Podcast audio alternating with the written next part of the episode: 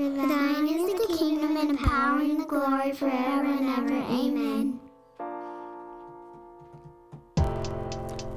Welcome to the podcast. In and through exists to equip the church to be hearers and doers of the word. My name is Tim, and I am the senior pastor at Memorial Baptist Church, Stratford, Ontario, Canada.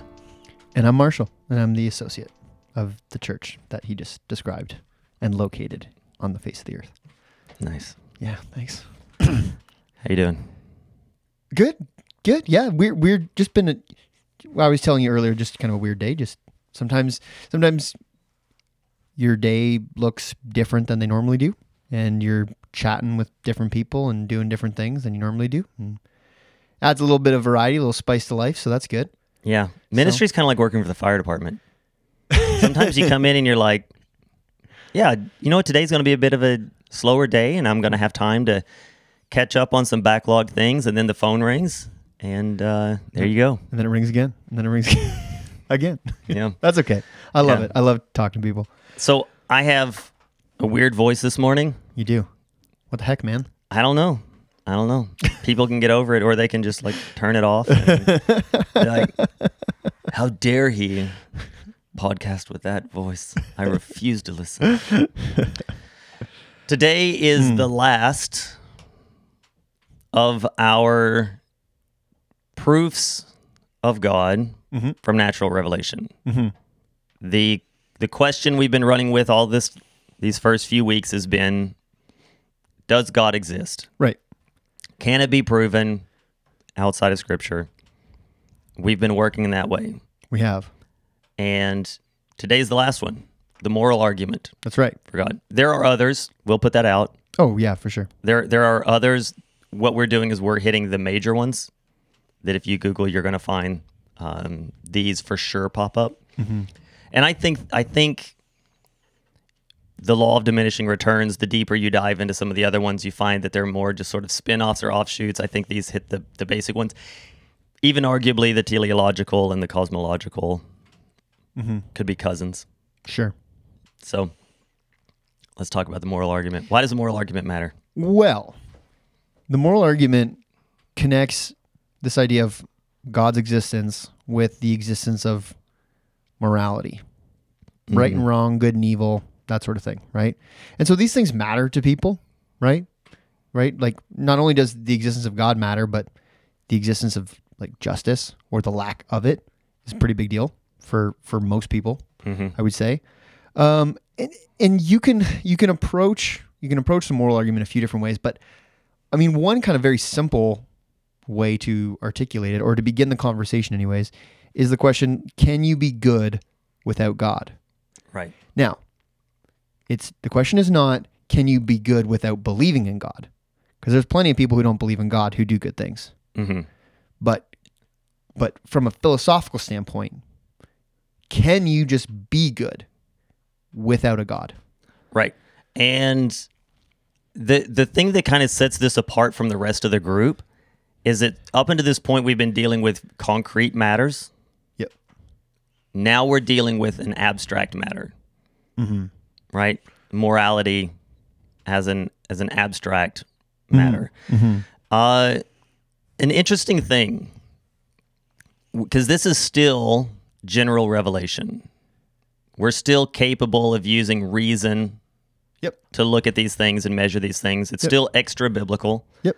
right? Not anti biblical. There's a difference. Yes. Extra biblical. It's not dependent upon the scriptures to prove these things, even though they are spoken of within scripture. Um, the executive director of the Gospel Coalition Canada, Wyatt Graham, posted just some observations on Solomon, who asked God for wisdom. Some of the things that uh, we we see in Kings, uh, given by that, are the ability to discern between good and evil, which is a bit of our topic today, which is part of natural revelation. Yep. Um, knowing nature Okay. it talks about his ability to discern and understand things like trees and animals Right. in a different way. Um, that's natural revelation to the glory of God, right? Uh, knowing and composing music and poetry, art in the arts, right? So, interesting that when we talk about natural revelation, people sometimes want to just sit back on their heels and go, maybe it matters, but most likely it matters less. Arguably doesn't matter at all because it is entirely superseded by Scripture. Mm. I would say it is definitely superseded by Scripture. Mm. There's no reason to say that it wouldn't be. Sure. But it is still a gift from God that allows us to examine Him, to worship Him, mm-hmm. to learn about Him. Nature is a part of His glory. It allows us to glorify Him, mm-hmm. Right? And to to recognize His glory, and to to see that argument summed up in explicit things delivered to Solomon who asked God for wisdom is uh, pretty powerful. Um, a pretty powerful way to say those things, those notions are true. They do play out even inside of the Word of God to say this is valuable and, and good for wisdom. Yeah, I think we should understand natural revelation and special revelation as being complementary, Mhm. right? Right. Uh, we need special revelation to respond to the gospel. We need it in order to be saved, and we're grateful for it because it is specific. Um, but in a lot of ways, you know, it it adds color and depth um, to what is already naturally revealed, right? And so, um, yeah. So, anyways, yeah, I think yeah, seeing the, the those things as being in conflict, as some some Christian groups might, um, is just kind of unhelpful, actually. Um, yeah. So, so when we come into this question, right, this this question about morality, right, and you mentioned how you know moral values don't exist like like you know other things in the world, right? They, don't- they you can't like measure them and weigh them like you can like a rock, Right. right? So there's an intangible quality to it. But despite the fact that they're intangible, there seems to be this universal human understanding that there are things that we ought to do. Now, there are ways in which that sensibility of what we ought to do can vary mm-hmm. somewhat f- between cultures. For some people, it can be perverted, mm-hmm. right? Right? Some some people are led to believe that, you know, killing innocents is what they ought to do. Right? So so we recognize that the human ability to recognize there are things we should do is sometimes flawed, but nevertheless, others would then say that's wrong, right? So like there is there is still this kind of there is this sense within all people that there are things that we should do. If I I should feed my children, hmm right? Like these basic things, right? Um, so And and I, I would say, if nothing else, everyone has a sense of ought. Yes, even if those ought. Mm-hmm. even if those don't line up the sense that there is a, the concept of moral responsibility right, is culturally universal yeah, yeah. Now the question is, okay, is morality just kind of is it just really the result of like rules being enforced by people in power like governments or police or parents or teachers or is there more to it than just that right I- i- is it does it is it is it is it rooted a social construct Right, right, right. Um, and so, and that's the thing, right? So, a lot of a lot of people, and maybe we'll dive deeper into this after we unpack the moral argument. But just as a primer, like nowadays, a lot of people, at least when you initially start the conversation, they'll they'll say that morality is subjective. Either it's each individual kind of determines it for themselves, or it's a, like you said, a social construct. So society will kind of determine its values and goals, and and acting in line with those values and goals is moral, and opposing those values and goals is immoral, and therefore we don't need God to have morality. That that's generally it. We can we'll dive deeper, but mm-hmm. but I think I think I think we need objective moral standards, Tim. Yeah and i i think i think we have objective moral standards Yes. so i would go i would go further and, and say that but but even before we one of the things that that people who oppose this want to oppose is that they want to oppose it like like first f- from what you said um william lane craig has this awesome video where he just has this cartoon character named atheist Okay. rescue a cat from a tree, and they're like, and it's like, see, I can be good without God. God doesn't exist, right? Moral argument debunked, Yeah, seriously. right? but like you said, the argument is not can those who don't believe in God do good things, mm-hmm. not do you have to believe in God to do good, mm-hmm.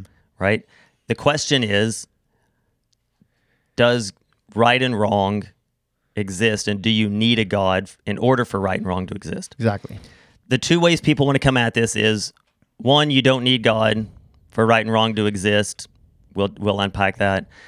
Two, right and wrong don't exist, Right. Yeah. right? And it's just sort of nebulous. We all we all just sort of make it up.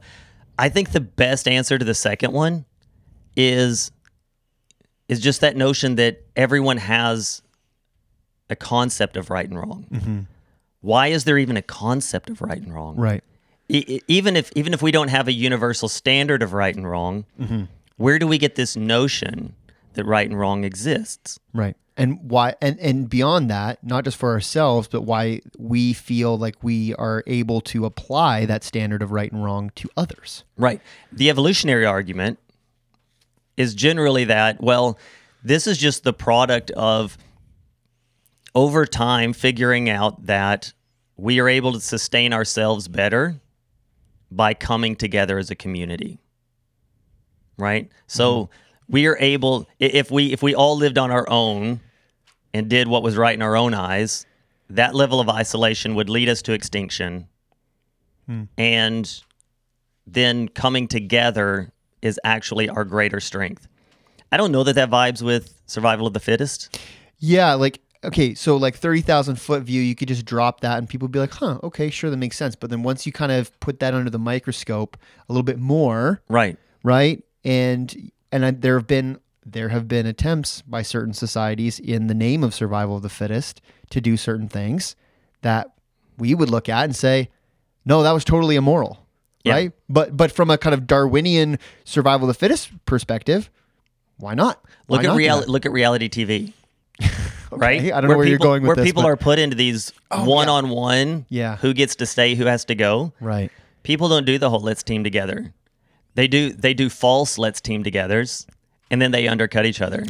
right? Like I'm going to pair myself with someone who appears to be strong, and then I'm going to undercut them, or right, whatever it is, whatever it is, it ends up being this every man for himself kind of mentality. Sure. Which is really kind of the nature of survival of the fittest. Right.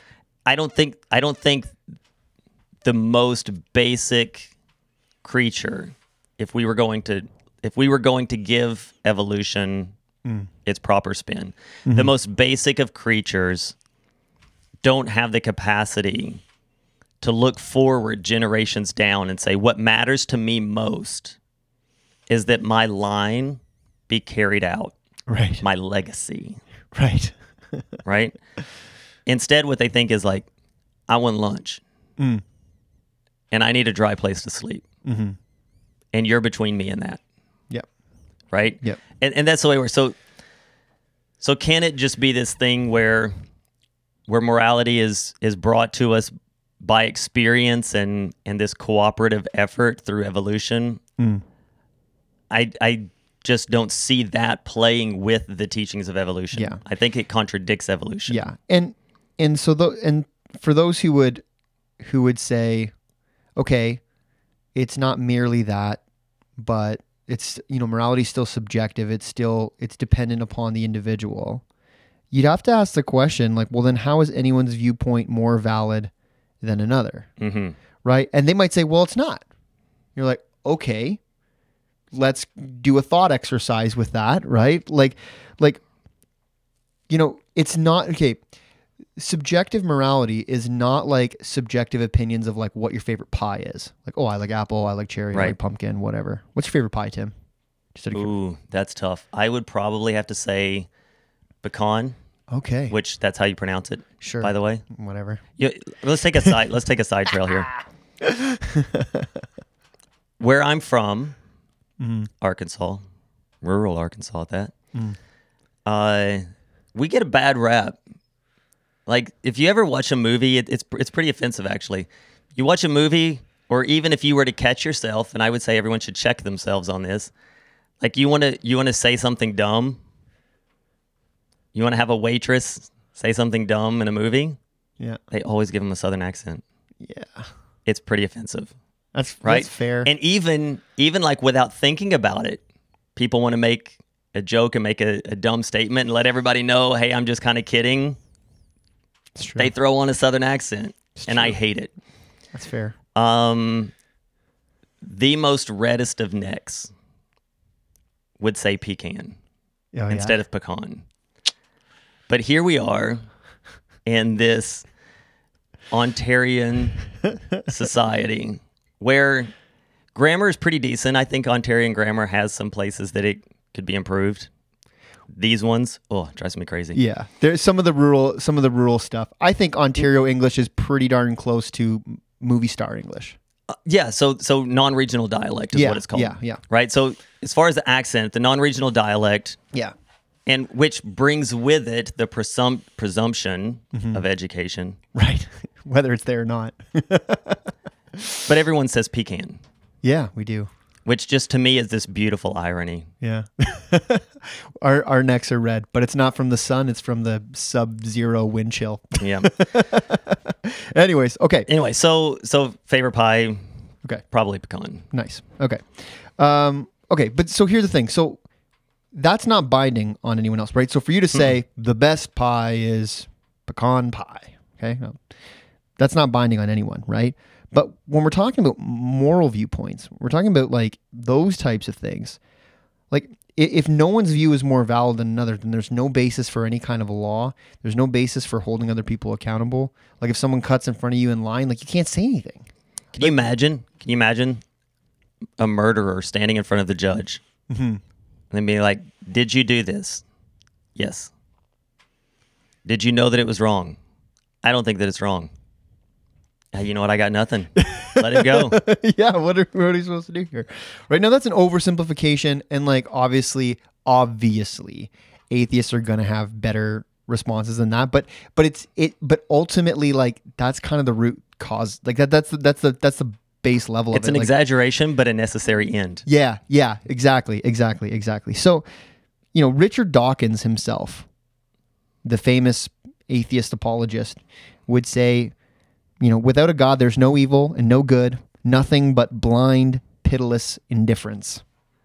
That is his. That is his view of morality in the world, which at least is consistent, right? I mean, I, I can I can almost appreciate that more than the atheist who who who stands firmly on atheism, but also will argue for objective morality. You know what though? Like, who wants to live in that world? yeah, that's just depressing. Right. Like that's Yeah, uh, Fyodor Dostoevsky wrote that if there's no God, then all things are permissible.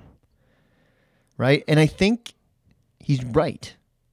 Like, I, I think, I think he's right. Like, I mean, it. Like, who who is anyone to hold anyone else accountable? mm-hmm. right? If we're all if we're all equal, then nobody has any opportunity to hold anyone else accountable for anything they do. Yeah, it, he doesn't come out and, and say it, but John Lennon's Imagine. So many people just want to close their eyes and sing along. Imagine Like, all I- the people. I would- I would just love for Christians, non Christians alike, but just take a moment, listen through the song, and ask yourself the question: You really, you really want to back that nonsense? Mm-hmm. Like, imagine there's no heaven, no hell, so there's there's no justice Right. because that's what heaven and hell are. Mm. Justice. Yeah. Imagine, imagine there's no justice, and then following that up with the pre-chorus. Imagine all the people living for today. Yeah. So there's no justice, and everyone's just doing what gets them through the day Yeah. Whatever Just- gives them the most pleasure. in that moment. Yeah, I'll imagine it, and I don't like it. Yeah. It's scary. It's gross. it is it would be gross. It would be gross. Yeah, so so the Christian perspective is that objective morality comes from God. Right? And it's not so here here here's some things you have to kind of lay out because some of the the arguments against the moral argument um, get this wrong. It's not that just because God says it, it's therefore good. It's it's it's deeper than that, right? Because God's commands are rooted in his character. He is good, Right. right? And that's why the things that he say, says are, are good, right? He he is just. Therefore, the things he commands us to do are just, right? So it's not that it's not just because he says it, it's because they're rooted in in who he is, right? And so we have a reference point. Um right? So so when we have like love your neighbor as yourself, all of a sudden now we have a reference point, the character of God expressed in the command of God, and to say that okay, well being generous or treating others with respect, that's good. Why is it good? Because it conforms to the one who is good and what he's told us, right? So so that's how we get to objective uh, morality. And we can also judge things like murder and greed as bad, things that are contrary to what he has said, these things that he said that are rooted in who he is, right? So so that's that's the that is the Christian worldview of right and wrong, the basis of right and wrong, right? That's the objective morality that we have. Not just good because God says it's good, but God himself is good. And the closer that an action conforms to his character, the better it is. Right? So one of the examples I found when I was doing my studying was like a if you want like like a high quality recording of um, a musical performance, right? The closer that recording that recording is never going to be the actual performance itself. Right. But the the closer that recording is to the original, the better quality the recording is, right? So so I don't know. You're looking at me funny because you you have a weird thing with music, but pe- people most people will agree with me. I don't even know know where you're going, but the idea is like the closer that recording is to the original, the better representation it is of that thing. Okay. The Right? better representation. So it's a better representation. So the better representation is qualitatively better than one that you can barely understand, you know, you can barely catch the notes mm-hmm. or the melody or anything like that, right? So again, what things are more good they're gooder. No, they're. They're more good. Uh, the, the closer it is that they conform to the person of God. right. And so so that's that's the Christian stand. Yeah. right? when when the atheist says we have evolved to the point where we can understand and practice objective morality, because some will argue it can be practiced, right? Yep. And they have no reference point for it. The question then becomes how are these things so broadly accepted? Mm. right? So universally accepted, right? Because by and large, we do have across humanity a universal set of standards, Yeah. Broadly speaking. Yeah. right? So, for instance, the right to human life, the right to possession, right? Don't steal stuff. Sure, you may have people who are more communal, Sure. and share whatever. Right? Um a- again with the john lennon imagine no possessions. I've always thought that's a great guitar. What if i just went up and said thank you and then him be like bro give me my guitar back or i'm calling the police. I'd be like what are you even talking about? There's no police anymore. Right John Lennon got rid of it. Im- um, imagine this wasn't your guitar because it's not your possession, but it is mine. Um, so these universal standards hmm. exist and, and are exemplified. We, we talk about these all the time, right? So, mm-hmm. for instance, almost a year ago, Russia crossed the sovereign borders of Ukraine and not only attacked the nation, but started attacking its citizens Right. destroying civilian infrastructures, right? Bombing apartment buildings. Right. The whole world looks on and says, This is evil. Right. Why? Because we genuinely recognize it as wrong. Now, the knee jerk reaction is the whole world hasn't come out to condemn it. Sure. Well, there are also factors behind that. Sure. right? Factors of self preservation. Some of these countries depend on Russia mm-hmm. and can't afford to lose business with Russia. Right. Some of these countries also have similar agendas mm-hmm. in anti-Western agendas, mm-hmm. or they have their own plans to do similar things, hmm. and supporting this keeps them from being seen as um, hypocrites later. Um, but they're all traceable agendas along this way. Sure. But in no civilization is it just acceptable for a government to bomb an apartment building. We look at that as wrong. And and here's my here's my proof that even when even if someone was to say, well, there is an army doing that and a command center of people who are calling for that, so they disprove the theory that everyone thinks this is wrong. Those people justify what they're doing to their own people hmm. right? Putin goes on to the TV to say, we're doing this because, hmm. or they're lying, it wasn't actually an apartment building, hmm. right? That he justifies it or reinvents the situation and how it's going to be presented to his people is an acknowledgement mm. that there is a universal moral standard Yeah. that this thing is wrong. Right. He has done a wrong thing mm-hmm. and now he has to spin that thing. Right. Right? So even even using him as the example cuz cuz there's a part of me that thought, well, there can be just this sort of perversion or brokenness and, and maybe that's the expression of it, but no, he's he's actually playing the game. Mm. He's in the camp with us or else he wouldn't need to twist what he's saying Right. it would just be a non-starter. I did the thing. Why are you even asking me a question about the thing? Right. Why would that not be acceptable? Right. Right. But he needs to spin it, and so he does. So, th- so the fact that these things are universal is a real strong point to what what I would say can expand this beyond the abstract and into some more concrete things. Mm-hmm. I think the notion of intuition mm. is proof that there's a God, instinct and intuition, and morality is one of those instincts and intuitions. So hmm. I would expand this to how do animals know what foods to eat? Mm-hmm. Right? How do birds just know how to fly? Right? Like all of these things that that we see nature just instinctively do. Right. And we look at them and we're like, these are incredible, these are incredible instincts Yep. science would say these are learned behaviors over time. Mm-hmm. Learned behaviors over time are great. Mm-hmm. We live by many of them. They never become instinctual, they always have to be learned. Mm. For example, Tamil is the oldest active language. People have been speaking Tamil for 5,000 years. That's wild. That's wild. But you know what? Those kids who are born in Sri Lanka still need to be taught the language. Right. Yeah. There is no there is no expected period of time where we would say, okay, these people have been speaking Tamil enough. that The kids are just going to be born knowing what to do and they can move beyond the learning of it, Right. right?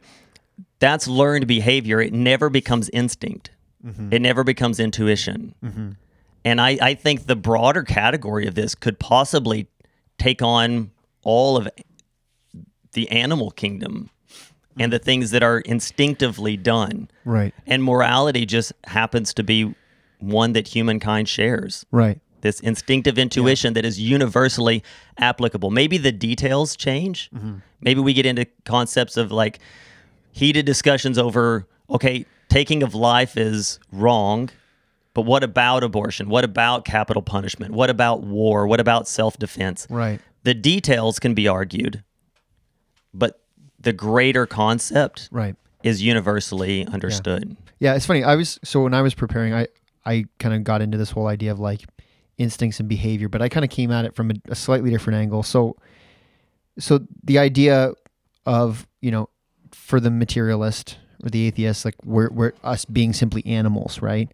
Animals don't owe each other anything, hmm right? They have no real obligation to one another, right? So so like if a wolf kills a deer, it's not doing anything wrong, right? It's just acting according to its nature, like a wolf, right? There's no we don't we don't apply any kind of moral positive or negative to what an animal does.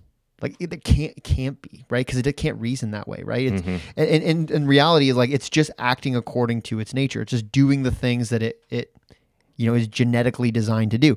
Well, so then if we kill another person, right? If a if a, a man kills a child, he's just acting according to his human nature, right? Like by that same, like again, uh, so at what If point you're going to apply the standard right, across the board, right? Like so, if we're just animals, right? So this is kind of a, a different kind of maybe a little bit of bunny Mm-hmm. trail, but like, but then how how how and what gives us the right to tell anyone that anything they're doing is wrong, right? And we've already kind of said this, but it's just kind of another way of, of bringing it, right? Like Yeah, it shows the moral intuition is something that mankind holds in a different way. we and we hold one another accountable, right? Right. We feel like we owe it to one another to act in a particular way and not act in other ways. Mm-hmm. Animals don't have that. Right. right? It's not that animals can't cooperate in like a herd or something like that, but there's not there's not there's not that degree of, you know, um, there's not that that same degree of like owing one another, um, and so like and the reality is like this whole concept of like there not being any real such there there any being such such thing as right and wrong in an objective way, like we know that this isn't true. Like we know from our own experience that right and wrong, good and evil actually do exist. Yeah. You can't like you can't argue that away. Like even some of the atheists that I was that I, you know, I was listening to, you know, some of them were like, okay, well, yeah, obviously like right and wrong exists. And then for them to kind of create a framework for how these things could exist without a moral lawgiver, they really had to go down the rabbit trail pretty, pretty far to try and come up with some kind of coherent way of explaining it. And I got to the end of it a couple of times being like, you know, some guy would go on for 15, 20 minutes on how he can reason that there is such a thing as good and evil, but no God. It's like, dude, that's just that's just a lot of extra steps. And sometimes the complicated the complicated explanation is the lie. Oh yeah. Sometimes the e- sometimes Occam's razor is a real thing and Because it's convoluted, yeah. right? It it doesn't make sense, and because it doesn't make sense, it takes longer to explain it, Yeah. right?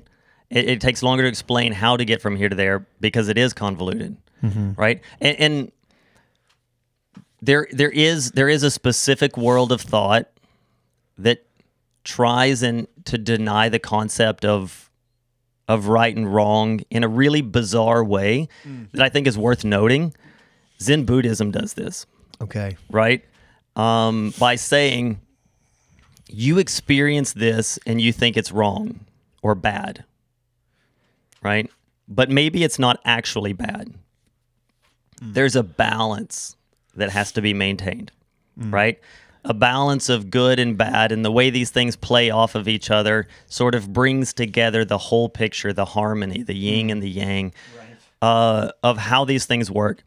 One, it, it to me it feels a bit self-defeating to say you experience these things as bad, but they're not actually bad. There's harmony between the good and the bad.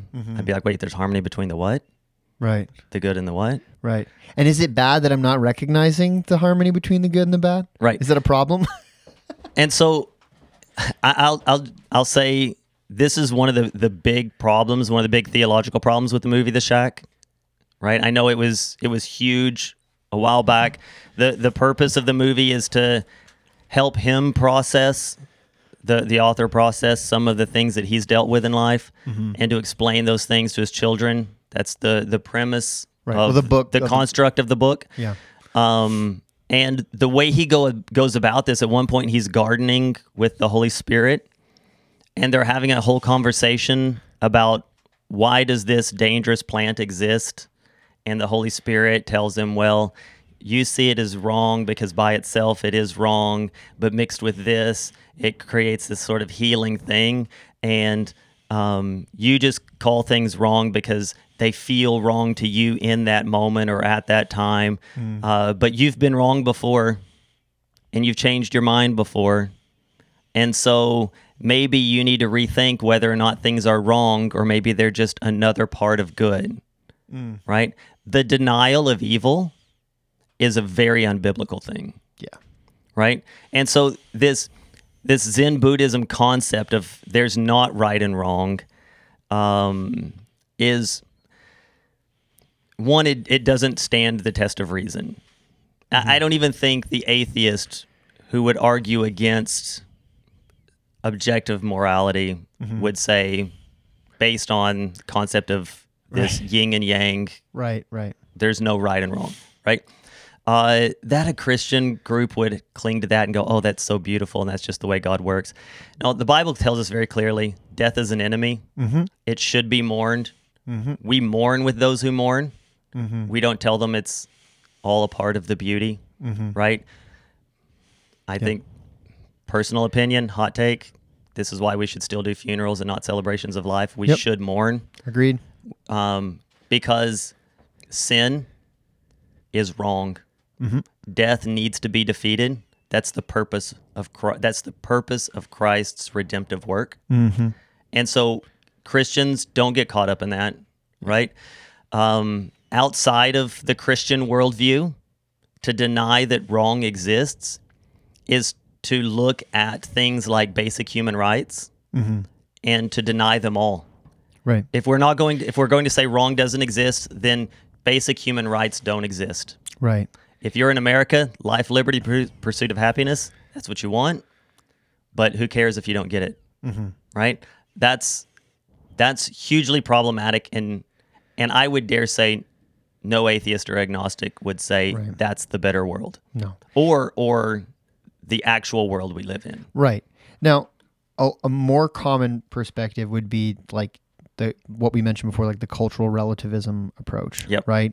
That like societies together collectively decide what is right and wrong. Like they have goals and and, and values and, and things that, you know, go in that direction are, you know, th- that's how they define you know and some cultures you know some cultures might you know might not do that as well but they're just maybe not as enlightened enough or or it's a lack of education or whatever i mean. But what's interesting is like and i you know hate to go to the classic example that everyone goes to but like nazi germany was arguably like germany is one of the most educated nations of its time. Like germany historically when we did the church history podcast like Germany was the center of education in the 17th, 18th, 19th, and into the 20th century. Like it just mm-hmm. was. Like these people that were brilliant. And for all their brilliance, they did some pretty terrible things, right? And for them, right, it, it goes back to this, well, for their value, like so they they're like, okay, like if we if we're existing to survive as a society, as a nation, we're gonna just weed out those that we see as weak in order to be a stronger society, right? Eugenics makes sense from a secular humanistic view. Like it just does, right? Like from from that sort of survival of the fittest yeah, survival of the fir- right thing as a society, right? Like thin the herd, right? Like why not, right? From from that secular secular worldview, Mm-hmm. right? And so that culture, which is like, hey, we see our values are us surviving and advancing as a society. We're going to implement these things that are going to achieve those ends for ourselves, right? So can we condemn that? Well, you and I can.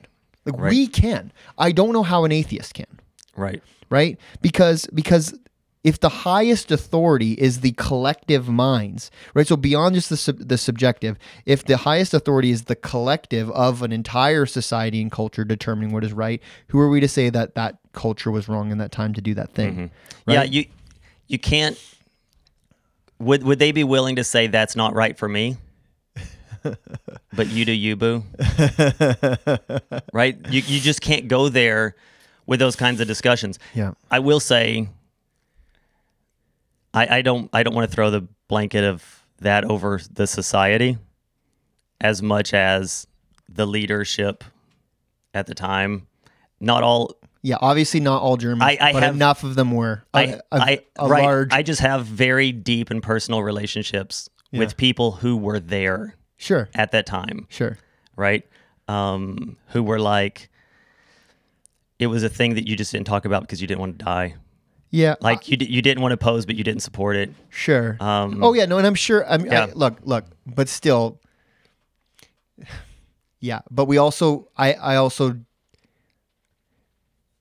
Germany could have easily gone the exact same direction it did without Hitler, because so many people in power were were were heading in that direction. We're stepping out of our topic. We saw, yeah. Anyways, I Yeah. so it's we're stepping out of our topic. We're gonna we're gonna backtrack that and just say Anyways, but uh, it's just that's that's again a society divorced from moral values, objective moral values, a society divorced from accountability to God. Mhm. Um, right? Like how how are we to you if if there is no God, if there is no um, objective morality, how can we hold them accountable? Yeah, so I think so far what we've proved is um, there is morality is a thing. It can't be denied. Morality is subjective, or uh, sorry, objective. Uh, because even when even when people debate morality, by and large, we're debating the details, Right. right? Like that's that's the thing that we have to really come to terms with. Is it relative? The details might be argued from relative perspective, mm. right? Mm-hmm. Is this particular transaction better for you or for me? Mm-hmm. That's a detail, right? The greater concept of fairness in transaction is mm-hmm. universally true. Right. There needs to be fairness. Right. Right. Um, and so, one, yes, morality exists. It is objective. The debates are within the details. I think the philosopher, the secular philosopher, would still say, but you've not yet proven that hmm. there needs to be a God in order for this to exist. Right. If not a God, what then is the source? Right. Right. Yeah. So I mean, I like the way there's there's a very there's a very simple kind of method of like the moral argument, which is like if moral absolutes exist, then God must exist. Moral absolutes does do exist, therefore God exists. That's a really simple way. But Immanuel Kant kind of breaks it down a little further. And actually, I like I like how how he kind of where he goes because he adds a couple extra steps, but I think they help us actually get to our picture of God, right? So, Yeah, because that first one's kind of like those drawing books right, where it's like draw a circle, draw a line through the circle. Here's a picture of a cat. And you're like, wait a minute, something happened between here and there right. that I wasn't prepared for. Right. So so he would say, say for a discussion about ethics, about what we should do, right? To be meaningful, there needs to be justice. Mhm. Right?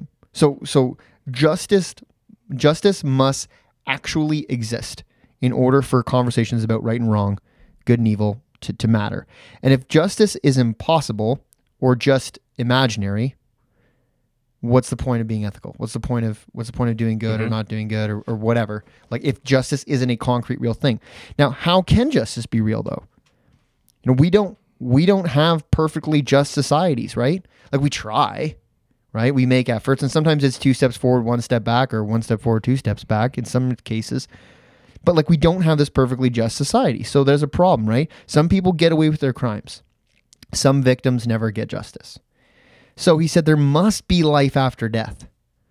That's, so he goes he goes there. He says mm-hmm. because and in the afterlife there must be judgment.